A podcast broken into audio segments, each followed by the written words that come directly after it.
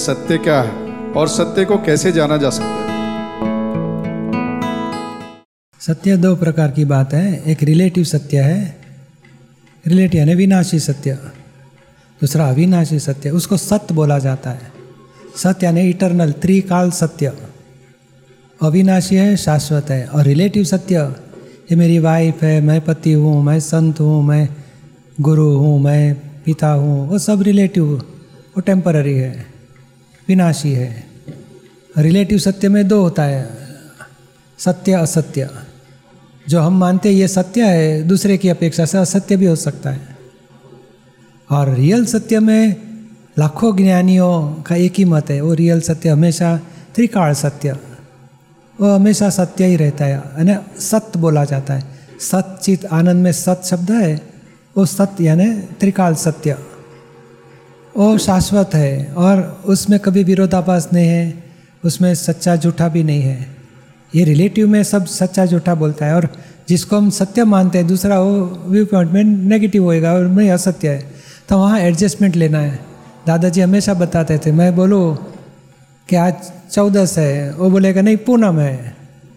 तो हम खींचा खींच करेंगे तो चौदस की पूनम हो जाएगी और हमारा झगड़ा बाकी रहेगा।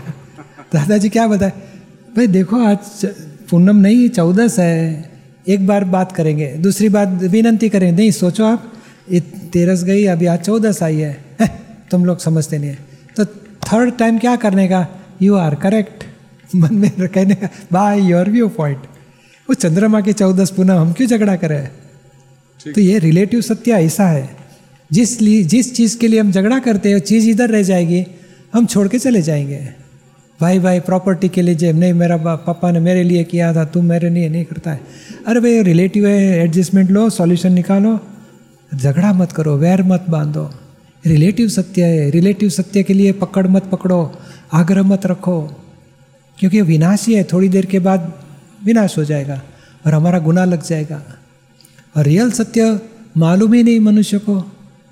तो प्राप्ति भी कैसे करेगा? वो लक्ष्य में रखना चाहिए कि मेरा आत्मा, वो रियल सत्य है, मुझे वो प्राप्त करना है। वही वही भगवान है, वही ईश्वर है, वही परमात्मा मेरे भीतर है, वही स्वरूप मुझे अनुभव करना है।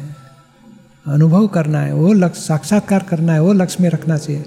तो फिर रिलेटिव सत्य, जब ये ध्येय हो गया तो रिलेटिव सत्य के लिए कोई झगड़ा नहीं रहेगा उसको।